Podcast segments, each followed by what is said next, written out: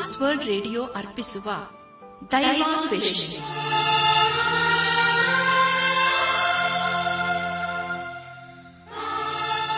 ನಮ್ಮ ದೈವಾನ್ವೇಷಣೆ ಕನ್ನಡ ಕಾರ್ಯಕ್ರಮವನ್ನು ಆಲಿಸಲು ಸಿದ್ಧರಾಗಿರುವ ನಮ್ಮ ನೆಚ್ಚಿನ ಶ್ರೋತೃ ಬಾಂಧವರಿಗೆ ಕ್ರಿಸ್ತೇಸುವಿನ ಹೆಸರಿನಲ್ಲಿ ಪ್ರೀತಿಯ ಸ್ವಾಗತ ಸುಸ್ವಾಗತ. ದೈವಾನ್ವೇಷಣೆ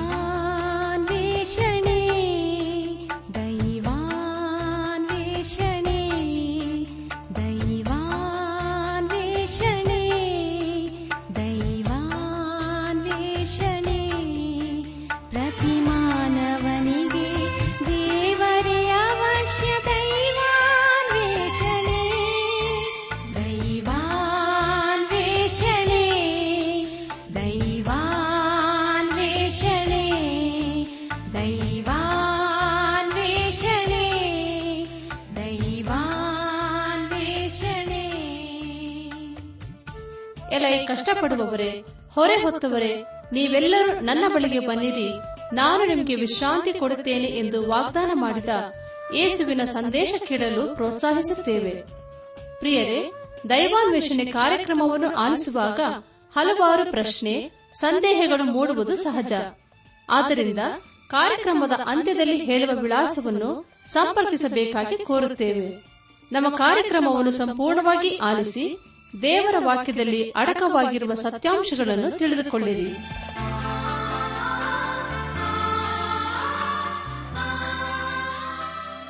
ಬನಿ ಪ್ರಿಯರೇ ದೇವರ ವಾಕ್ಯವನ್ನು ಧ್ಯಾನ ಮಾಡುವ ಮುನ್ನ ದೇವಾದ ದೇವನ ಮುಂದೆ ನಮ್ಮನ್ನು ತಗ್ಗಿಸಿಕೊಂಡು ನಮ್ಮ ಶಿರವನ್ನು ಭಾಗಿಸಿ ನಮ್ಮ ಕಣ್ಣುಗಳನ್ನು ಮುಚ್ಚಿಕೊಂಡು ದೀನತೆಯಿಂದ ಪ್ರಾರ್ಥನೆ ಮಾಡೋಣ.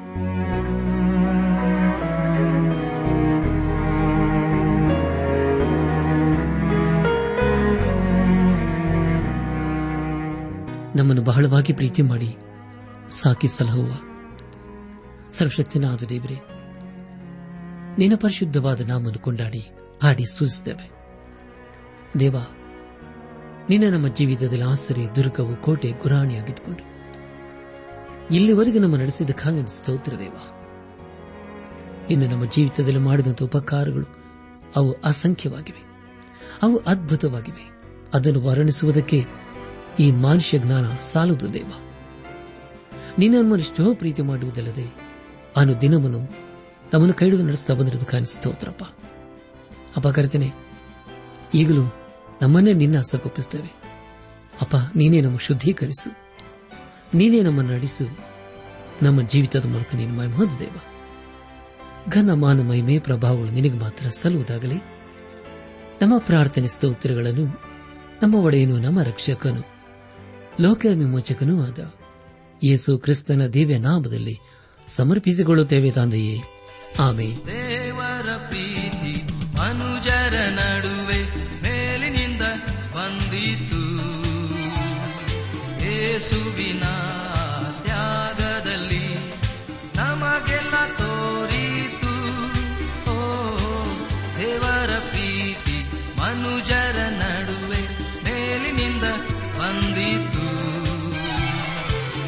subina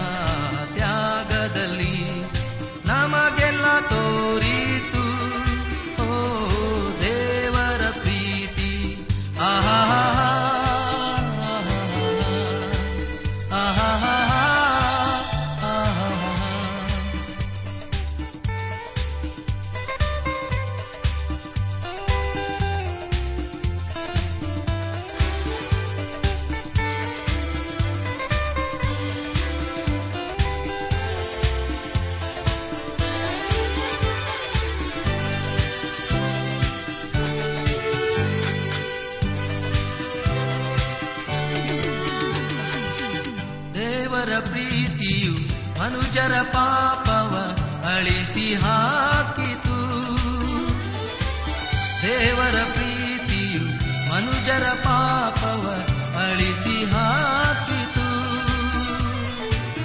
ಆತನ ಕೃಪೆಯು ಮನುಜರ ನಡುವೆ ಹರಿದು ಬಂದಿತು. ಆತನ ಕೃಪೆಯು ಮನುಜರ ನಡುವೆ ಹರಿದು ಬಂದಿತು. ದೇವರ ಪ್ರೀತಿ ಮನುಜರ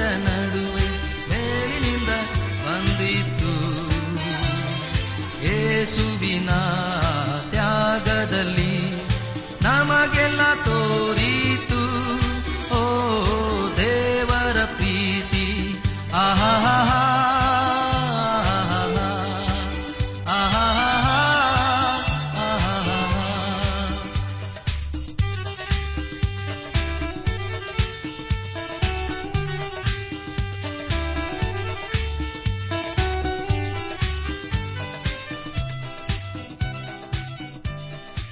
ನನ್ನ ಆತ್ಮೀಕ ಸಹೋದರ ಸಹೋದರಿಯರೇ, ದೇವರ ವಾಕ್ಯವನ್ನು ಧ್ಯಾನ ಮಾಡುವವರು ಎಷ್ಟೋ ಭಾಗ್ಯವಂತರು ಶ್ರೇಷ್ಠರು ಎಂಬುದಾಗಿ ದೇವರ ವಾಕ್ಯ ತಿಳಿಸಿಕೊಡುತ್ತದೆ. ಯಾಕೆಂದರೆ ಪ್ರಿಯರೇ, ಯಾರು ದೇವರ ವಾಕ್ಯಕ್ಕೆ ಅಧೀನರಾಗಿ, ವಿಧೇಯರಾಗಿ, ಬದ್ಧರಾಗಿ ಜೀವಿಸುತ್ತಾರೋ ಅಂಥವರ ಜೀವಿತದಲ್ಲಿ ದೇವಾದ ದೇವನು ತನ್ನ ಪರಲೋಕದ ಕಾರ್ಯಗಳನ್ನು ನೆರವೇರಿಸುತ್ತಾನೆ. ಆದುದರಿಂದ ಪ್ರಿಯ ದೇವಜನರೇ, ನಾವು ಕೂಡ ದೇವರ ಆಶೀರ್ವಾದಕ್ಕೆ ಪಾತ್ರರಾಗಬೇಕಾದರೆ ದೇವರ ವಾಕ್ಯದ ಬೆಳಕಿನಲ್ಲಿ ನಾವು ಜೀವಿಸಬೇಕು.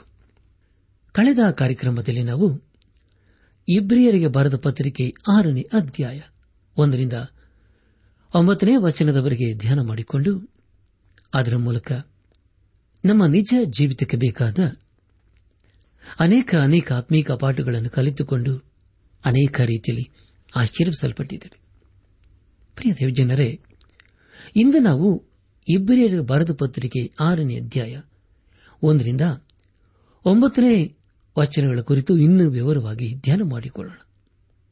ಮುಂದೆ ನಾವು ಧ್ಯಾನ ಮಾಡುವಂತಹ ಎಲ್ಲ ಹಂತಗಳಲ್ಲಿ ದೇವಾದ ದೇವನನ್ನು ಆಚರಿಸಿಕೊಳ್ಳೋಣ. ಇಬ್ರಿಯ ಗ್ರಂಥಕರ್ತನು ಈಗ ತಾನೇ ಕೇಳಿಸಿಕೊಂಡ ವಿಷಯಗಳಲ್ಲಿ ರಕ್ಷಣೆಯ ಕುರಿತು ಹೆಚ್ಚಾಗಿ ಹೇಳುವುದಿಲ್ಲ. ಯಾಕೆಂದರೆ ಪ್ರಿಯರೇ, ಈ ವಿಷಯಗಳು ರಕ್ಷಿಸಲ್ಪಟ್ಟ ವ್ಯಕ್ತಿಗೆ ಹೋಲಿಕೆಯಾಗಿದೆ. ಅದಕ್ಕೆ ಕಾರಣವೇನೆಂದರೆ ಅವರು ಜ್ಞಾನ ಪ್ರಕಾಶದಲ್ಲಿ ಸೇರಿ, ಪರಲೋಕದಿಂದಾದ ದಾನದ ಅನುಭವವನ್ನು ಹೊಂದಿ, ಪವಿತ್ರಾತ್ಮ ವರದಲ್ಲಿ ಪಾಲುಗಾರರಾಗಿ, ದೇವರ ವಾಕ್ಯದ ಶ್ರೇಷ್ಠತೆಯು ಏನು ಎಂಬುದಾಗಿ ಚೆನ್ನಾಗಿ ತಿಳಿದುಕೊಂಡಿದ್ದಾರೆ ಪ್ರಿಯರೇ, ಈಗ ತಾನೇ ಕೇಳಿಸಿಕೊಂಡ ವಾಚನಗಳ ತಾತ್ಪರ್ಯವೇನೆಂದರೆ ರಕ್ಷಣೆಯನ್ನು ಹೊಂದಿಕೊಂಡ ಮೇಲೆ ಅಂದರೆ ಅದರಿಂದ ಬರುವ ಫಲ ಏನು ಎಂಬುದಾಗಿ. ಆರನೇ ಅಧ್ಯಾಯ ಆರನೇ ವಚನದಲ್ಲಿ ಹೀಗೆ ಓದುತ್ತೇವೆ. ದೇವರ ವಾಕ್ಯದ ಶ್ರೇಷ್ಠತೆಯನ್ನು ಮುಂದಣ ಯುಗದ ಮಹತ್ವವನ್ನು ಅನುಭವಿಸಿದವರು ಭ್ರಷ್ಟರಾದರೆ ಅವರಲ್ಲಿ ತಿರುಗಿ ಮಾನಸಾಂತರವನ್ನು ಹುಟ್ಟಿಸುವುದು ಅಸಾಧ್ಯ. ಯಾಕೆಂದರೆ ಅವರು ತಮ್ಮ ಪಾಲಿಗೆ ದೇವರ ಮಗನನ್ನು ಪುನಃ ಶಿಲುಬೆಗೆ ಹಾಕುವವರು ಆತನನ್ನು ಎಲ್ಲರ ಮುಂದೆ ಅವಮಾನಪಡಿಸುವರು ಆಗಿದ್ದಾರೆ ಎಂಬುದಾಗಿ. ಕರ್ತನ ಪ್ರಿಯರಾದವರೇ, ಇಲ್ಲಿ ನಾವು ಮಾನಸಾಂತರಕ್ಕೆ ನಡೆಸುವುದು ಅಸಾಧ್ಯ ಎಂಬುದಾಗಿ ಓದಿಕೊಂಡಿದ್ದೇವೆ. ಆದರೆ ರಕ್ಷಣೆಗೆ ನಡೆಸುವುದು ಅಸಾಧ್ಯ ಎಂಬುದಾಗಿ ಓದಿಕೊಂಡಿಲ್ಲ. ಮಾನಸಾಂತರ ಅದು ದೇವರೊಬ್ಬ ವಿಶ್ವಾಸಿಯಲ್ಲಿ ಅಪೇಕ್ಷಿಸುವ ವಿಷಯವಾಗಿದೆ. ಪ್ರಕಟಣೆ ಗ್ರಂಥದ ಎರಡು ಹಾಗೂ ಮೂರನೇ ಅಧ್ಯಾಯದಲ್ಲಿ ಏಳು ಸಭೆಗಳ ವಿಷಯವಾಗಿ ಬರೆದು ಅವರು ಮಾನಸಾಂತರ ಹೊಂದಬೇಕು ಎಂಬುದಾಗಿ ಬರೆಯಲಾಗಿದೆ. ಅಂದರೆ ಬೇರೆ ಹೇಳಿದಂಥ ವಿಷಯಗಳು ವಿಶ್ವಾಸಿಗಳಿಗೆ ಹೋಲಿಕೆಯಾಗಿದೆ. ಇಲ್ಲಿ ಇಬ್ರಿಯ ಗ್ರಂಥಕರ್ತರು ರಕ್ಷಣೆಯ ಮೂಲಕ ಹೊಂದಿಕೊಳ್ಳುವ ಫಲದ ಕುರಿತು ಬರೆಯುತ್ತಿದ್ದಾನೆ. ಆದರೆ ರಕ್ಷಣೆಯ ಮೂಲದ ಕುರಿತು ಅಲ್ಲ.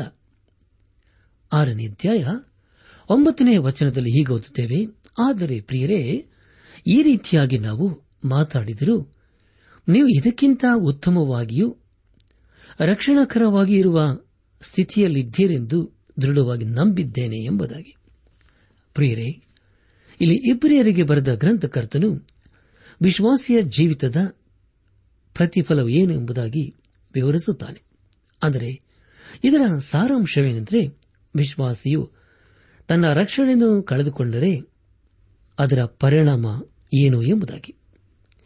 ಅಪಸ್ತನದ ಪೌಲನು ಕೊರಿಂತ ಸಭೆಗೆ ಬರೆದಂತಹ ಮೊದಲನೇ ಪತ್ರಿಕೆ, ಮೂರನೇ ಅಧ್ಯಾಯ, ಹನ್ನೊಂದರಿಂದ ಹದಿನೈದನೇ ವಚನಗಳಲ್ಲಿ ಹೀಗೆ ಬರೆಯುತ್ತಾನೆ, ಅದೇನೆಂದರೆ, ಹಾಕಿರುವ ಅಸ್ಥಿವಾರವು ಯೇಸು ಕ್ರಿಸ್ತನೇ.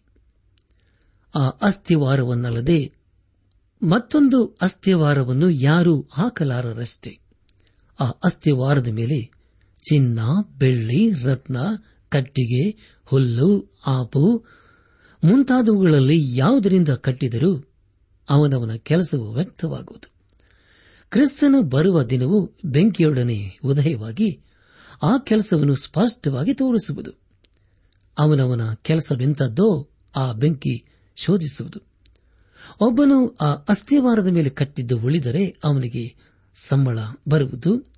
ಅವನು ಕಟ್ಟಿದ್ದು ಸುಟ್ಟು ಹೋದರೆ ಅವನಿಗೆ ಸಂಬಳವು ನಷ್ಟವಾಗುವುದು ತಾನಾದರೂ. ರಕ್ಷಣೆ ಹೊಂದುವನು, ಆದರೆ ಬೆಂಕಿಯೊಳಗಿಂದ ತಪ್ಪಿಸಿಕೊಂಡವನಾಗಿರುವನು ಎಂಬುದಾಗಿ. ಪ್ರಿಯ ದೈವ ಜನರೇ ದಯಮಾಡಿ ಗಮನಿಸಿ. ಅಂದರೆ, ಪ್ರತಿ ವಿಶ್ವಾಸಿಯ ಕೆಲಸವು ಏನು ಎಂಬುದಾಗಿ ಬೆಂಕಿಯಿಂದ ಪರಿಶೋಧಿಸಲ್ಪಡುತ್ತದೆ. ಒಂದು ದಿನ ಪ್ರತಿ ವಿಶ್ವಾಸಿಗಳು ಯೇಸುಕ್ರಿಸ್ತನ ನ್ಯಾಯಾಸನ ಮುಂದೆ ನಿಲ್ಲಬೇಕು. ಅಂದು ಯೇಸುಕ್ರಿಸ್ತನು ನಮ್ಮ ಕೆಲಸ ಏನೆಂಬುದಾಗಿ ಗುರುತಿಸಿ ನಮ್ಮ ಬೆನ್ನನ್ನು ತಟ್ಟುವುದಾದರೆ ಅದು ಎಷ್ಟು ಸಂತೋಷಕರವಾದಂಥ ವಿಷಯವಲ್ಲವೇ? ಯೇಸುಕ್ರಿಸ್ತನು ನಮ್ಮ ಸೇವೆ ಕೆಲಸವನ್ನು ಕಂಡು ಅದರ ಮೂಲಕ ಏನಾದರೂ ಫಲ ಉಂಟೋ ಎಂಬುದಾಗಿ ತಿಳ್ಕೊಳ್ಳುತ್ತಾನೆ. ಪ್ರಿಯರೇ, ನಾವು ಯೇಸುಕ್ರಿಸ್ತನ ಜ್ಞಾನದಲ್ಲಿಯೂ ಕೃಪಲ್ಲಿಯೂ ಬೆಳೆದಿದ್ದೇವೆಯೋ ನಾವು ಆತನಿಗೆ ಸಾಕ್ಷಿಗಳಾಗಿದ್ದೇವೆಯೋ? ನಮ್ಮ ಜೀವಿತವು ಆತನ ಮುಂದೆ ಲೆಕ್ಕಿಸಲ್ಪಟ್ಟಿದೆಯೋ? ನಾವು ಬೇರೆಯವರಿಗೆ ಆಶೀರ್ವಾದದಾಯಕವಾಗಿದ್ದೇವೆಯೋ? ಪ್ರಿಯ ವಿಶ್ವಾಸಿಯೇ, ನಾವು ಯೇಸು ಕ್ರಿಸ್ತನ ನ್ಯಾಯಾಸನ ಮುಂದೆ ನಿಲ್ಲಬೇಕೆಂಬುದಾಗಿ ತಿಳಿದಿದ್ದೆವು? ನಮ್ಮ ರಕ್ಷಣೆಗಾಗಿ ನ್ಯಾಯ ತೀರ್ಪಾಗುವುದಿಲ್ಲ ಯಾಕಂದರೆ ಪರಿಯರಿ, ನಾವು ರಕ್ಷಿಸಲ್ಪಟ್ಟಿರುತ್ತೇವೆ. ಆದರೆ ಇರುವ ವಿಷಯವೇನೆಂದರೆ, ಅಂದು ಯೇಸು ಕ್ರಿಸ್ತನು ನಮಗೆ ಬಹುಮಾನವನ್ನು ಕೊಡುತ್ತಾನೋ? ಈ ವಾಕ್ಯದ ಬೆಳಕಿನಲ್ಲಿ ನಮ್ಮ ಜೀವಿತವನ್ನು ಪರಿಶೀಲಿಸೋಣ ಇಲ್ಲಿ ಇಬ್ರಿಯರು ಬರೆದ ಗ್ರಂಥಕರ್ತನು ವಿಶ್ವಾಸಿಯ ಜೀವಿತದ ಫಲದ ಕುರಿತು ಬರೆಯುತ್ತಿದ್ದಾನೆ. ಆರನೇ ಅಧ್ಯಾಯ ಏಳು ಹಾಗೂ ಎಂಟನೇ ವಚನಗಳಲ್ಲಿ ಹೀಗೆ ಓದುತ್ತೇವೆ. ಭೂಮಿಯು ತನ್ನ ಮೇಲೆ ಅನೇಕಾವೃತ್ತಿ ಸೂರ್ಯ ಮಳೆಯನ್ನು ಹೀರಿಕೊಂಡು ಅದು ಯಾರ ನಿಮಿತ್ತವಾಗಿ ವ್ಯವಸಾಯ ಮಾಡಲ್ಪಡುತ್ತದೋ ಅವರಿಗೆ ಅನುಕೂಲವಾದ ಬೆಳೆಯನ್ನು ಕೊಟ್ಟರೆ ದೇವರ ಆಶೀರ್ವಾದವನ್ನು ಹೊಂದುತ್ತದೆ. ಆದರೆ ಅದು ಮುಳ್ಳುಗಿಡಗಳನ್ನು ಕಳೆಗಳನ್ನು ಬೆಳೆಸಿದರೆ ಅಯೋಗ್ಯವೆಂದೆಣಿಸಿಕೊಂಡು ಶಾಪಕ್ಕೆ ಗುರಿಯಾಗುತ್ತದೆ. ಅದರ ಅಂತ್ಯವು ಸುಡಲ್ಪಡುವುದೇ ಎಂಬುದಾಗಿ. ಪ್ರಿಯರೇ, ಒಂದು ವೇಳೆ ವಿಶ್ವಾಸಿಯ ಜೀವಿತವು ಫಲದಾಯಕವಾಗಿರುವುದಾದರೆ ಅವರು ದೇವರಿಂದ ಆಶೀರ್ವಾದಗಳನ್ನು ಹೊಂದಿಕೊಳ್ಳುತ್ತಾರೆ.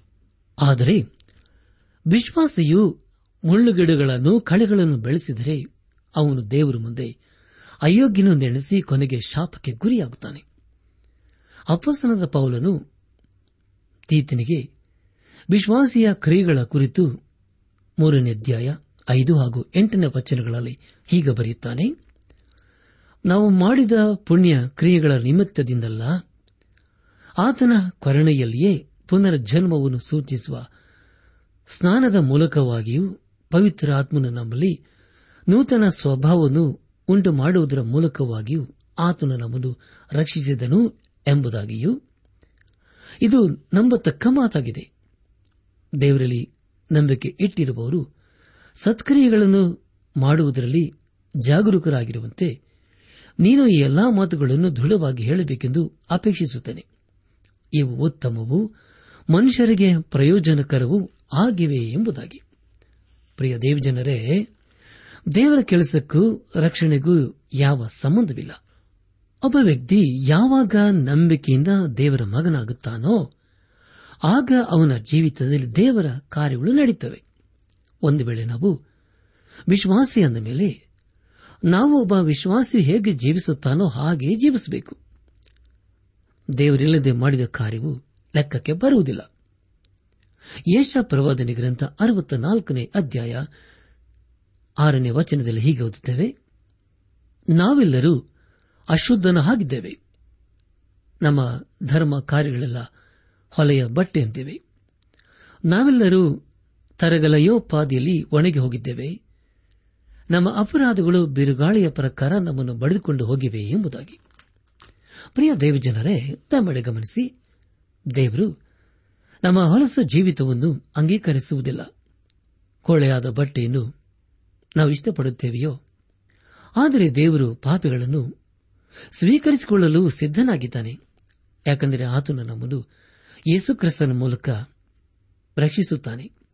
ಯಾವಾಗ ನಾವು ಯೇಸುಕ್ರಿಸ್ತನನ್ನು ನಮ್ಮ ಸ್ವಂತ ರಕ್ಷಕನೆಂಬುದಾಗಿ ನಾವು ಅಂಗೀಕರಿಸಿಕೊಳ್ಳುತ್ತೇವೋ, ಆಗ ನಾವು ದೇವರ ಮಕ್ಕಳಾಗುತ್ತೇವೆ. ಪೇತ್ರನು ಬರೆದ ಮೊದಲಿನ ಪತ್ರಿಕೆ ಎರಡನೇ ಅಧ್ಯಾಯ. ಒಂಬತ್ತನೇ ವಚನದಲ್ಲಿ ಹೀಗೆ ಓದುತ್ತೇವೆ, ನೀವಾದರೂ ನಿಮ್ಮನ್ನು ಕತ್ತಲೆಯೊಳಗಿಂದ ಕರೆದು ತನ್ನ ಆಶ್ಚರ್ಯಕರವಾದ ಬೆಳಕಿನಲ್ಲಿ ಸೇರಿಸಿದಾತನ ಗುಣಾತಿಶಯಗಳನ್ನು ಪ್ರಚಾರ ಮಾಡುವರಾಗುವಂತೆ ದೇವರಾದುಕೊಂಡ ಜನಾಂಗವು, ರಾಜವಂಶಸ್ಥರಾದ ಯಾಜಕರು, ಮೀಸಲಾದ ಜನವು ದೇವರ ಸ್ವಕೀಯ ಪ್ರಜೆಯೂ ಆಗಿದ್ದೀರಿ ಎಂಬುದಾಗಿ. ಪ್ರಿಯರೇ, ಒಂದು ಸಾರಿ ನಾವು ಯೇಸುಕ್ರಿಸ್ತನ ಮೂಲಕ ರಕ್ಷಿಸಲ್ಪಟ್ಟ ಮೇಲೆ ಬೇರೆಯವರಿಗೆ ನಮ್ಮ ಕ್ರಿಯೆಗಳ ಮೂಲಕ ನಾವು ದೇವರಿಂದ ಬಿಡುಗಡೆಯನ್ನು ಹೊಂದಿಕೊಂಡವರು ಎಂಬುದಾಗಿ ಸ್ಪಷ್ಟಪಡಿಸಬೇಕು. ಆ ಕಾರ್ಯಕ್ಕೆ ತಕ್ಕಂತ ದೇವರು ಒಬ್ಬ ವಿಶ್ವಾಸಿಗೆ ನ್ಯಾಯ ತೀರಿಸುತ್ತಾನೆ. ಒಂದು ವೇಳೆ ನಾವು ಸಮಸ್ಯೆಗಳನ್ನು ಉದ್ಭವ ಮಾಡುವವರು ಹಾಗೂ ಜನರನ್ನು ಯೇಸುಕ್ರಿಸ್ತನಿಂದ ಬೇರೆ ಕಡೆಗೆ ನಡೆಸುವರು ಆಗಿದ್ದರೆ ಖಂಡಿತವಾಗಿ. ಯಾವ ಬಹುಮಾನವನ್ನು ದೇವರು ನಮಗೆ ಕೊಡುವುದಿಲ್ಲ. ಅದು ಒಂದು ನಾಚಿಕೆಗೆ ನಡೆಸುವಂತ ಜೀವಿತವಾಗಿರುತ್ತದೆ. ಇಬ್ರಿಯರ ಭಾರತ ಪತ್ರಿಕೆ ಆರನೇ ಅಧ್ಯಾಯ ನಾಲ್ಕರಿಂದ ಆರನೇ ವಚನಗಳಲ್ಲಿ ಹೀಗೆ ಓದಿಕೊಂಡಿದ್ದೇವೆ. ಅದೇನೆಂದರೆ, ಒಂದು ಸಾರಿ ಜ್ಞಾನ ಪ್ರಕಾಶದಲ್ಲಿ ಸೇರಿ ಪರಲೋಕದಿಂದಾದ ದಾನದ ಅನುಭವವನ್ನು ಹೊಂದಿ ಪವಿತ್ರಾತ್ಮ ವರದಲ್ಲಿ ಪಾಲುಗಾರರಾಗಿ ದೇವರ ವಾಕ್ಯದ ಶ್ರೇಷ್ಠತೆಯನ್ನು ಮುಂದಣ ಯುಗದ ಮಹತ್ವವನ್ನು ಅನುಭವಿಸಿದವರು ಭ್ರಷ್ಟರಾದರೆ ಅವರಲ್ಲಿ ತಿರುಗಿ ಮಾನಸಾಂತರವನ್ನು ಹುಟ್ಟಿಸುವುದು ಅಸಾಧ್ಯ. ಯಾಕೆಂದರೆ ಅವರು ತಮ್ಮ ಪಾಲಿಗೆ ದೇವರ ಮಗನನ್ನು ಪುನಃ ಶಿಲೆಬೆಗೆ ಹಾಕುವವರು, ಆತನನ್ನು ಎಲ್ಲರ ಮುಂದೆ ಅವಮಾನ ಪಡಿಸುವರು ಆಗಿದ್ದಾರೆ ಎಂಬುದಾಗಿ.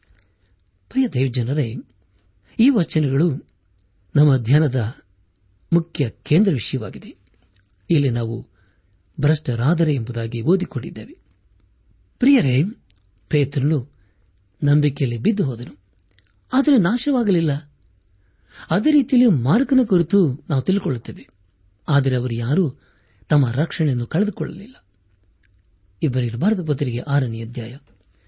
ಮೊದಲನೇ ವಚನದಲ್ಲಿ ಹೀಗೆ ಓದಿಕೊಂಡಿದ್ದೇವೆ. ಅದೇನೆಂದರೆ, ಆದುದರಿಂದ ನಿರ್ಜೀವ ಕರ್ಮಗಳ ಮೇಲಿನ ನಂಬಿಕೆಯನ್ನು ಬಿಟ್ಟು ಬಿಟ್ಟು ದೇವರಲ್ಲಿಯೇ ನಂಬಿಕೆ ಇಡಬೇಕಾದದ್ದು ಎಂಬುದಾಗಿ. ಕರ್ತನ ಪ್ರಿಯರಾದವರೇ, ಇಲ್ಲಿ ನಾವು ನಮ್ಮ ನಿರ್ಜೀವ ಕರ್ಮಗಳಿಗೆ ಪಶ್ಚಾತ್ತಾಪ ಪಡಬೇಕು ಎಂಬುದಾಗಿ ತಿಳ್ಕೊಂಡಿದ್ದೇವೆ. ಆದರೆ ಅಲ್ಲಿ ನಾವು ರಕ್ಷಣೆ ಕುರಿತು ನಾವು ಓದುವುದಿಲ್ಲ. ಆದರೆ ಮಾನಸಾಂತರದ ಕುರಿತು ಓದಿಕೊಂಡಿದ್ದೇವೆ. ಇದೇ ರೀತಿಯಲ್ಲಿ ಸ್ನಾನಿಕನಾದ ಯೋಹನನ್ನು ಕೂಡ ಹೇಳಿದನು. ಮಾನಸಾಂತರ ಅಂದರೆ ಕೇವಲ ಕಣ್ಣೀರನ್ನು ಸುರಿಸುವುದಲ್ಲ. ಅಂದರೆ ಪ್ರಿಯರೇ, ಪಾಪವನ್ನು ಬಿಟ್ಟು ಬಿಟ್ಟು ಯೇಸು ಕ್ರಿಸ್ತನ ಕಡೆಗೆ ತಿರುಗಿಕೊಳ್ಳಬೇಕು ಎಂದರ್ಥ ಹಾಗೂ ನಮ್ಮ ಜೀವಿತದ ಹಾದಿಯು ಬದಲಾಗಬೇಕು. ಅಂದಿನ ಕಾಲದಲ್ಲಿ ಯಹೋದ್ಯರು ದೇವಾಲಯಕ್ಕೆ ಹೋಗಿ ಯಜ್ಞಗಳನ್ನು ಸಮರ್ಪಿಸುತ್ತಿದ್ದರು.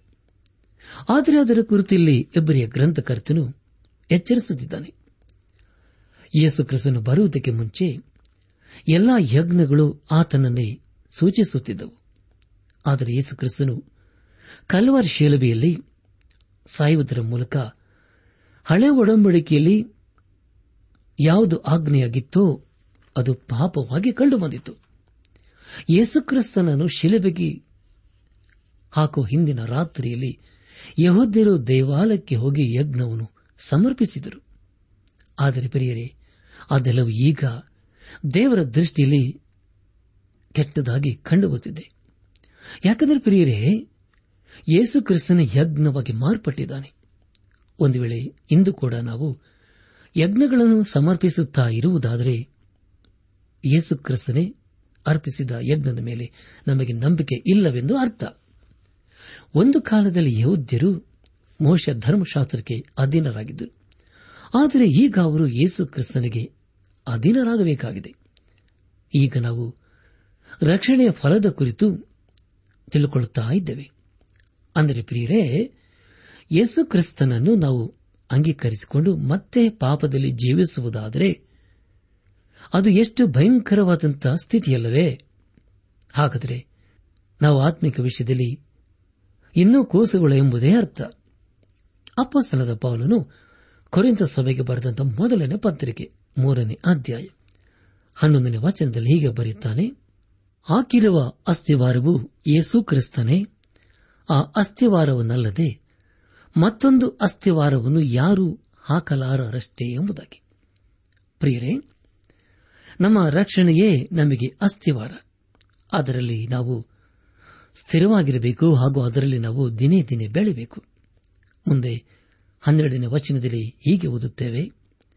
ಆ ಅಸ್ಥಿವಾರದ ಮೇಲೆ ಚಿನ್ನ, ಬೆಳ್ಳಿ, ರತ್ನ, ಕಟ್ಟಿಗೆ, ಹುಲ್ಲು, ಆಪು ಮುಂತಾದವುಗಳಲ್ಲಿ ಯಾವುದರಿಂದ ಕಟ್ಟಿದರೂ ಅವನವನ ಕೆಲಸವು ವ್ಯಕ್ತವಾಗುವುದು ಎಂಬುದಾಗಿ. ಪ್ರಿಯ ದೇವಜನರೇ, ನಮ್ಮ ಜೀವಿತವು ದೇವರಲ್ಲಿ ಎಣಿಕೆಯಾಗಿದೆ. ನಮ್ಮ ಕಾರ್ಯದಿಂದ ಅನೇಕರನ್ನು ದೇವರ ರಾಜ್ಯಕ್ಕೆ ನಡೆಸಬೇಕು. ಒಂದು ದಿನ ನಾವು ಪರಲೋಕಕ್ಕೆ ಹೋದಾಗ ಅಲ್ಲಿ ಕೆಲವರು ನಮ್ಮನ್ನು ತೋರಿಸಿ, ನಾವು ಇಂದು ಪರಲೋಕದಲ್ಲಿ ಇದ್ದೇವೆ ಎಂದು ಹೇಳಿದರೆ, ಅದಕ್ಕೆ ನೀವೇ ಕಾರಣ ಎಂಬುದಾಗಿ ನಮ್ಮ ವಿಷಯದಲ್ಲಿ ಅವರು ಸಾಕ್ಷಿ ಕೊಟ್ಟರೆ, ಅದು ಎಷ್ಟು ಅದ್ಭುತವಾದಂಥ ವಿಷಯವಲ್ಲವೇ. ಪ್ರಿಯರೇ, ಹುಲ್ಲಿನ ಹೊರೆಗೂ ವಜ್ರದ ಉಂಗುರಕ್ಕೂ ವ್ಯತ್ಯಾಸ ಇದೆಯಲ್ಲವೇ. ವಜ್ರದ ಉಂಗುರವು ಚಿಕ್ಕದಾಗಿರುವುದರಿಂದ ಹುಲ್ಲಿನ ಹೊರೆಯಲ್ಲಿ ಕಳೆದು ಹೋಗುವ ಸಾಧ್ಯತೆ ಉಂಟು. ಅದೇ ರೀತಿಯಲ್ಲಿ ಇಂದು ಅನೇಕರು ಹುಲ್ಲಿನ ಹೊರೆಯಂತಿರುವ ಸಂಗತಿಗಳನ್ನು ಕಟ್ಟಲು ಪ್ರಯತ್ನ ಮಾಡುತ್ತಿದ್ದಾರೆ. ಒಂದು ಸಾರಿ ಒಬ್ಬ ಬೋಧಕರು ಹೀಗೆ ಹೇಳಿದರು, ಏನೆಂದರೆ, ನನ್ನನ್ನು ನಾನೇ ನಾಶಪಡಿಸಿಕೊಳ್ಳುತ್ತಾ ಇದ್ದೇನೆ. ಈ ವರ್ಷವಾದರೂ ಕಳೆದ ವರ್ಷದಲ್ಲಿ ತಪ್ಪು ಮಾಡಿದ ಹಾಗೆ ಈ ವರ್ಷದಲ್ಲಿ ಮಾಡಬಾರದೆಂಬುದಾಗಿ ತೀರ್ಮಾನಿಸಿದ್ದೇನೆ. ಹಾಗೂ ಅನೇಕ ವಿಶ್ವಾಸಿಗಳನ್ನು ಸಭೆಗೆ ಸೇರಿಸಬೇಕು ಅಂದುಕೊಂಡಿದ್ದೇನೆ ಎಂಬುದಾಗಿ. ಪ್ರಿಯರೇ, ಅವರು ಹಾಗೆ ಅಂದುಕೊಂಡಿದ್ದಲ್ಲದೆ, ದೇವರ ವಾಕ್ಯದಲ್ಲಿ ಹೆಚ್ಚಾದ ಸಮಯವನ್ನು ಕಳೆದು, ದೇವರ ಪ್ರಸನ್ನತೆಯಲ್ಲಿ ಇರಲು ಪ್ರಯತ್ನ ಮಾಡಿದರು. ಹೀಗೆ ಮಾಡಿದ್ದರಿಂದ ಅನೇಕರಿಗೆ ದೇವರ ವಾಕ್ಯದ ಕುರಿತು ಇನ್ನೂ ಹೆಚ್ಚಾಗಿ ಹೇಳಿ, ಅನೇಕರನ್ನು ತಮ್ಮ ಸಭೆಗೆ ಸೇರಿಸಿಕೊಂಡರು. ದೇವರಿಗೆ ಸ್ತೋತ್ರವಾಗಲಿ. ಪ್ರಿಯ ದೇವಜನರೇ, ದೇವರ ಮುಂದೆ ಪ್ರತಿಯೊಬ್ಬರ ಕೆಲಸಗಳು ಬೆಂಕಿಯಿಂದ ಪರಿಶೋಧಿಸಲ್ಪಡುತ್ತವೆ. ಪ್ರಿಯರೇ, ಬೆಂಕಿಯ ಮುಂದೆ ಕಟ್ಟಿಗೆ, ಹುಲ್ಲು, ಆಪು ಮುಂತಾದವುಗಳಲ್ಲಿ ಯಾವುದರಿಂದ ಕಟ್ಟಿದರೂ ಅವೆಲ್ಲವೂ ಸುಟ್ಟು ಹೋಗುತ್ತವೆ. ಹೊಗೆಯಲ್ಲಿ ಸೇರಿ ಹೋಗುತ್ತವೆ. ಕೊನೆಗೆ ಯಾವುದು ಉಳಿಯುವುದೇ ಇಲ್ಲ. ಆ ಅಸ್ಥಿವಾರದ ಮೇಲೆ ಚಿನ್ನ, ಬೆಳ್ಳಿ, ರತ್ನ, ಕಟ್ಟಿಗೆ, ಹುಲ್ಲು, ಆಪು ಮುಂತಾದವುಗಳಲ್ಲಿ ಯಾವುದರಿಂದ ಕಟ್ಟಿದರೂ ಅವನವನ ಕೆಲಸವು ವ್ಯಕ್ತವಾಗುವುದು. ಕ್ರಿಸ್ತನ ಬರುವ ದಿನವು ಬೆಂಕಿಯೊಡನೆ ಉದಯವಾಗಿ ಆ ಕೆಲಸವನ್ನು ಸ್ಪಷ್ಟವಾಗಿ ತೋರಿಸುವುದು. ಅವನವನ ಕೆಲಸವೆಂಥದ್ದೋ ಆ ಬೆಂಕಿ ಶೋಧಿಸುವುದು. ಒಬ್ಬನು ಆ ಅಸ್ಥಿವಾರದ ಮೇಲೆ ಕಟ್ಟಿದ್ದು ಉಳಿದರೆ ಅವನಿಗೆ ಸಂಬಳ ಬರುವುದು. ಅವನು ಕಟ್ಟಿದ್ದು ಸುಟ್ಟು ಹೋದರೆ ಅವನಿಗೆ ಸಂಬಳವು ನಷ್ಟವಾಗುವುದು. ತಾನಾದರೂ ರಕ್ಷಣೆ ಹೊಂದುವನು, ಆದರೆ ಬೆಂಕಿಯೊಳಗಿಂದ ತಪ್ಪಿಸಿಕೊಂಡವನಾಗಿರುವನು ಎಂಬುದಾಗಿ. ಪ್ರಿಯ ದೇವಜನರೇ, ಈ ವಾಕ್ಯದ ಬೆಳಕಿನಲ್ಲಿ ನಮ್ಮ ಜೀವಿತವನ್ನು ಪರೀಕ್ಷಿಸಿಕೊಳ್ಳೋಣ. ಈಗ ತಾನೇ ನಾವು ಕೇಳಿಸಿಕೊಂಡಾಗೆ ಇಬ್ರಿಯ ಗ್ರಂಥಕರ್ತನು, ರಕ್ಷಣೆಯ ಕುರಿತು ಆತನು ಬರೆಯುತ್ತಲ್ಲ ಆದರೆ ರಕ್ಷಣೆ ಹೊಂದಿಕೊಂಡು ನಂಬಿಕೆಯಲ್ಲಿ ಬಿದ್ದು ಹೋದ ವಿಷಯದ ಕುರಿತು ಇಲ್ಲಿ ಬರೆಯುತ್ತಾ ಇದ್ದಾನೆ. ದೇವರ ಹಾಕಿದ ಶ್ರೇಷ್ಠತೆಯನ್ನು ಮುಂದಣ ಯುಗದ ಮಹತ್ವವನ್ನು ಅನುಭವಿಸಿದವರು ಭ್ರಷ್ಟರಾದರೆ ಅವರಲ್ಲಿ ತಿರಿಗೆ ಮಾನಸಾಂತರವನ್ನು ಹುಟ್ಟಿಸುವುದು ಅಸಾಧ್ಯ. ಯಾಕೆಂದರೆ ಅವರು ತಮ್ಮ ಪಾಲಿಗೆ ದೇವರ ಮಗನನ್ನು ಪುನಃ ಶಿಲೆಬೆಗೆ ಹಾಕುವವರು ಆತನನ್ನು ಎಲ್ಲರ ಮುಂದೆ ಅವಮಾನಪಡಿಸುವರೂ ಆಗಿದ್ದಾರೆ.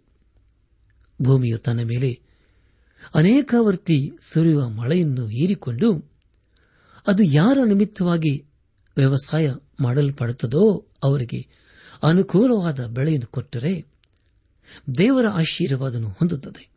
ಆದರೆ ಅದು ಮುಳ್ಳುಗಿಡಗಳನ್ನು ಕಳೆಗಳನ್ನು ಬೆಳೆಸಿದರೆ ಅಯೋಗ್ಯವೆನ್ನೆಣಿಸಿಕೊಂಡು ಶಾಪಕ್ಕೆ ಗುರಿಯಾಗುತ್ತದೆ. ಅದರ ಅಂತ್ಯವು ಸುಡಲ್ಪಡುವುದೇ ಎಂಬುದಾಗಿ.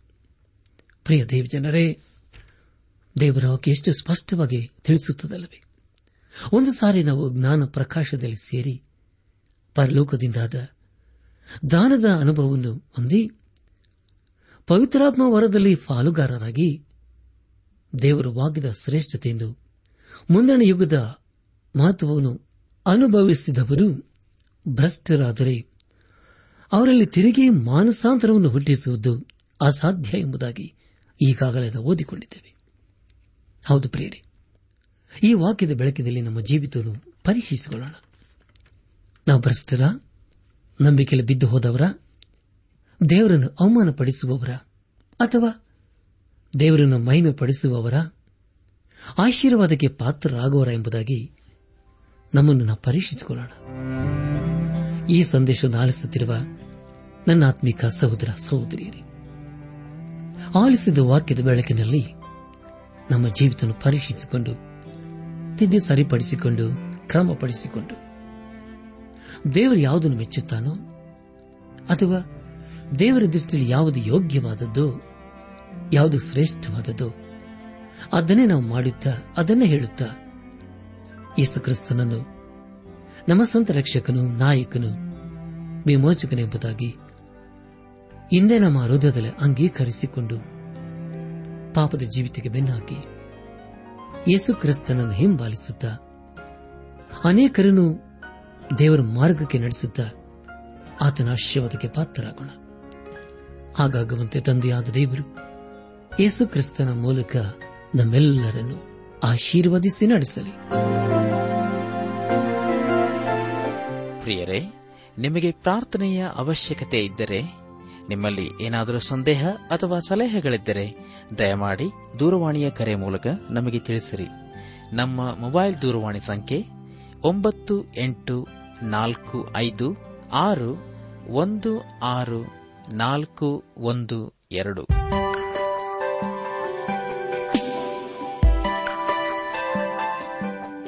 ನನ್ನ ಆತ್ಮಿಕ ಸಹೋದರ ಸಹೋದರಿಯರೇ, ಇಂದು ದೇವರು ನಮಗೆ ಕೊಡುವ ವಾಗ್ದಾನ ಸರ್ವಶಕ್ತನಾದ ದೇವರು ಹೀಗೆ ಹೇಳುತ್ತಾನೆ, ನನ್ನನ್ನು ಸನ್ಮಾನಿಸುವರನ್ನು ನಾನು ಸನ್ಮಾನಿಸುವೆನು ಎಂಬುದಾಗಿ. ಮೊದಲಿನ ಸಮವೇಲ ಎರಡು ಮೂವತ್ತು.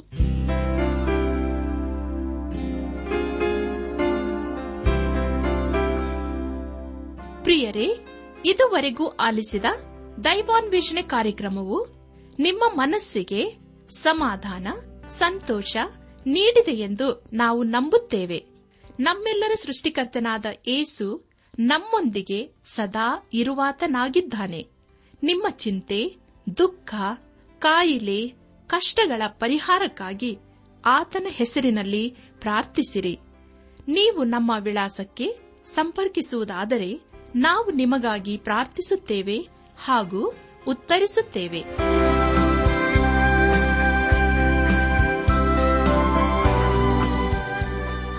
ನಮ್ಮ ವಿಳಾಸ ದೈವಾನ್ ವೇಷಣೆ ಟ್ರಾನ್ಸ್ ವರ್ಲ್ಡ್ ರೇಡಿಯೋ ಇಂಡಿಯಾ, ಟಪಾಲು ಸಂಖ್ಯೆ ನಾಲ್ಕು ಮೂರು ಎರಡು ಸೊನ್ನೆ, ಬೆಂಗಳೂರು ಐದು ಆರು ಸೊನ್ನೆ ಸೊನ್ನೆ ನಾಲ್ಕು ಮೂರು.